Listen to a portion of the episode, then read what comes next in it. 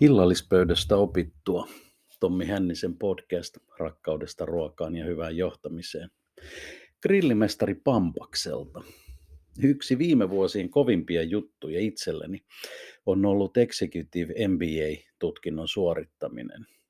Silloisen työnantajani asenne lisäopiskeluita kohtaan oli hyvin positiivinen ja se avasi itselleni mahdollisuuden ammattitaitoni edelleen kehittämiseksi. Tutkailtuani eri pohjoismaisten yliopistojen ohjelmia päädyin suomalaisen Aalto-yliopiston englanninkieliseen ohjelmaan. Tutkinto kesti kaksi vuotta ja oli työn ohella tehtynä tietysti rankka. Olen sanonut monelle kyselijälle, että jos olisin tiennyt tutkintoon tarvittavan työmäärän, en olisi lähtenyt sitä suorittamaan, mutta onneksi en sitä tiennyt, sillä ohjelma ylitti moninkertaisesti odotukseni ja oli näin ollen huikea kokemus, josta sain valtavasti. Täydellisin yllätys oli, oli mieluisat opiskelukaverit. Meitä oli iso ryhmä, lähes 50 henkeä ja hyvin erilaisilta toimialoilta ja ammateista. Yhdistävänä tekijänä olivat samansuuntaiset ajatukset omasta urasta, työelämästä yleensäkin ja halu oppia uutta. Kun ikää tulee lisää, niin huomaa kuinka paljon harvemmin sitä saa uusia ystäviä tai edes hyviä uusia kavereita. Suurin anti koko koulutuksessa olivatkin uudet ihmissuhteet, jotka toivat ja tulevat tuomaan jatkossakin ihan uutta perspektiiviä omaan ajatteluun. Upea tunne, varsinkin kun se tuli vähän puskista ja odottamatta. En nimittäin jostain syystä ollut osannut tätä puolta ollenkaan ajatella, ehkäpä siksi kun edellisestä pidempijaksoista koulukokemuksesta oli vierähtänyt jo yli 15 vuotta. Tätä tarinaa aloin kuitenkin kertomaan ajatuksena puhua yhdestä erityisestä illasta opiskelurupeaman loppupuolella. Olimme viimeisellä opintomatkalla Kaliforniassa USAssa kuuntelemassa Stanfordin yliopiston professoroiden oppeja ja ajatuksia innovaatioista. Porukka muodostui viidestä eri emparyhmästä, jotka kaikki olivat Haallon eri ohjelmissa tai vuosikursseilla. Omalta kurssiltani matkaan oli lähtenyt noin 30 hengen joukko, Pääosa ryhmästä asui samassa hotellissa, mutta muutamat osallistujista olivat kasanneet pikkuporukoita ja vuokranneet asuinpaikkansa muualta. Eräs tällainen ryhmä oli kolmen herran seurue, jotka olivat vuokranneet hulppean rinteeseen istutetun asunnon uimaltaineen ja patioineen paloalton ulkopuolelta. Kunnon opiskelijatyyliin herrat kutsuivat kaikki halukkaat viettämään yhtenä iltana barbecue-parteja heidän luokseen.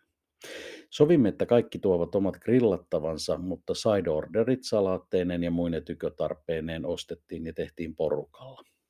Keittiön oli melkeinpä tunkua ja osasyynä siihen oli erään kurssikaverin loistavat margariitta-kokteilit, joita hän tuotti jatkuvalla syötöllä keittiössä puuhaileville kollegoilleen. Itsekin pääsin yhden sellaisen maistamaan ja maku oli herkullinen.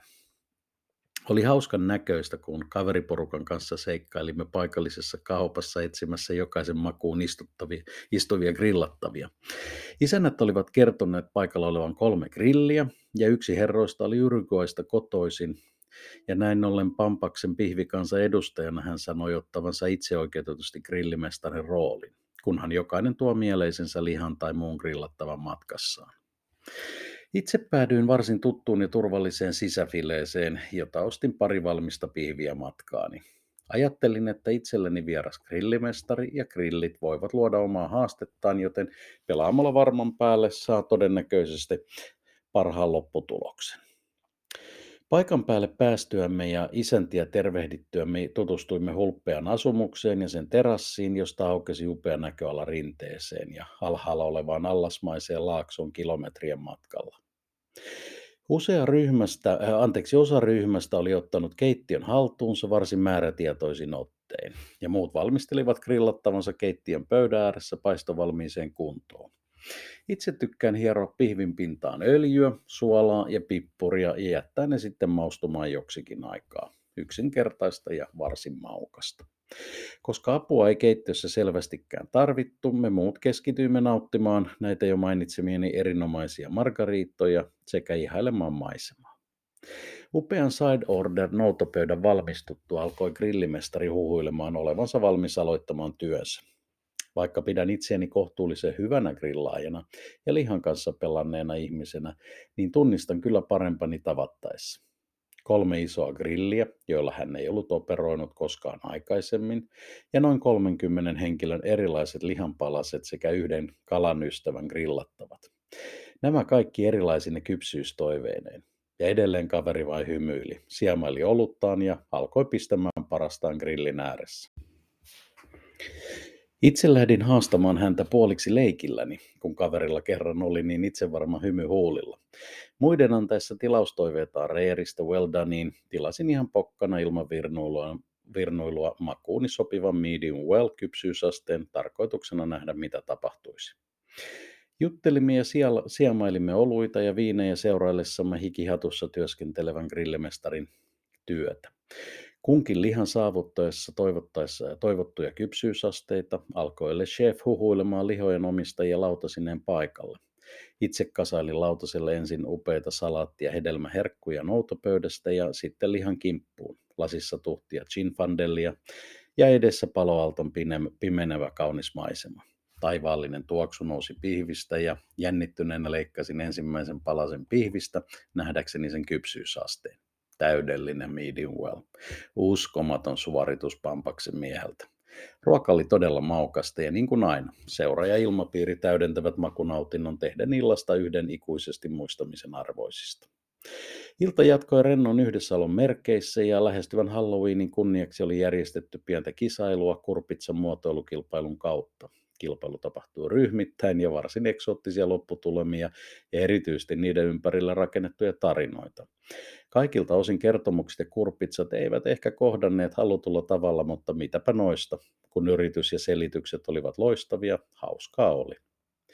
Barbecue-bileisiin kuuluu tietenkin musiikki ja luonnollisesti pistimme suomalaisen popin raikaamaan Kalifornian yössä. Raikasi ilmeisesti sen verran hyvin, että naapurit olivat katsoneet asialliseksi kutsua poliisipartion tarkistamaan tilanteen. Osan porukasta odottaessa taksia hotellille rullasi elokuvista tuttu mustavalkoinen poliisiauto parkkipaikalle ja sheriffit alkoivat tenttaamaan taksin odottelijoilta, mistä on kysymys ja mikä on meininki. Ymmärrettyään tilaisuuden luonteen, juhlioiden iän, hyvän kunnon ja rauhallisuuden, pyysivät he hiljentämään musiikkia naapureiden mieliksi ja toivottivat hyvää iltaa. Varsin tyylikkästi hoidettu tilanne heidän puoleltaan. Meitä tilanne nauratti ja tunsivatpa jotkut jopa hivenen kuumottava olokin nuoruusvuosien teini meininkien palatessa mieleen. Tällaiset extempore-tyyliset juhlat ovat aina parhaita. Meidän juhlimme vaikutti myös kasvava tietoisuus opiskeluiden lähestyvästä lopusta ja upean ryhmän hajoamisesta takaisin arkiseen elämään. Kaikki halusivat nauttia tunnelmasta mahdollisimman hyvin ja taltioida sen muistoihinsa kuten minäkin.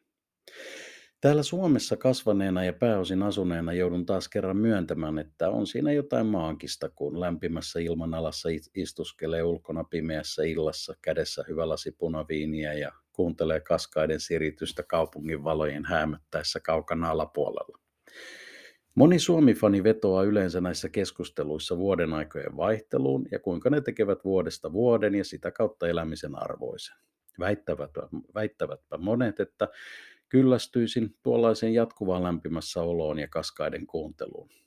Oma patenttivastaukseni onkin, että he ovat varmaan oikeassa, mutta sen verran kokeilun haluinen olen, että voisin tämän kammottavan kuuloisen riskin ottaa ja kokeilla muista elämänmuutosta muutaman vuoden ajan. Jos sitten sattuisin kyllästymään jatkuvaan shortsielämään lämpimässä, niin uskoisi henkisesti kestäväni asian ja voivani pääpystyssä palata maitojunalla takaisin kylmään Pohjolaan nauttimaan vuoden aikojen vaihtelusta räntäsateineen ja loskalieykeleineen. Kun muistelen tätä upeaa porukkaa, josta sain niin monta hyvää uutta kaveria, nousee mieleeni yksi johtamiseen liittyvä asia, nimittäin johtajan ego. En kokenut meidän ryhmässä kenenkään yrittäneen ottaa johtajan roolia. Kukaan ei yrittänyt isotella, elvistellä tai muuten päteä. Johtuiko siitä, että kaikki olivat jo jollain tavalla johtajia tai ainakin vaativia asiantuntijoita? Kaikilla oli halu oppia uutta ja lisää. Oltiin myös ympäristössä, jossa varsinaiselle kilpailulle ei ollut tarvetta, vaan olennaisempaa oli oppia ja nauttia muitakin, auttaa muitakin oppimaan sekä oppia heiltä. Se oli varsin nautinnollinen kokemus ja hyvin erilainen kuin monta muuta tilannetta, mitä olen yritysmaailmassa joutunut todistamaan. Normaalissa työyhteisössä tilanne ei kuitenkaan valitettavasti useinkaan ole näin harmoninen ja siitä haluan nyt muutaman sanasen sanoa. Keskity johtajaan ja johtajan egoon.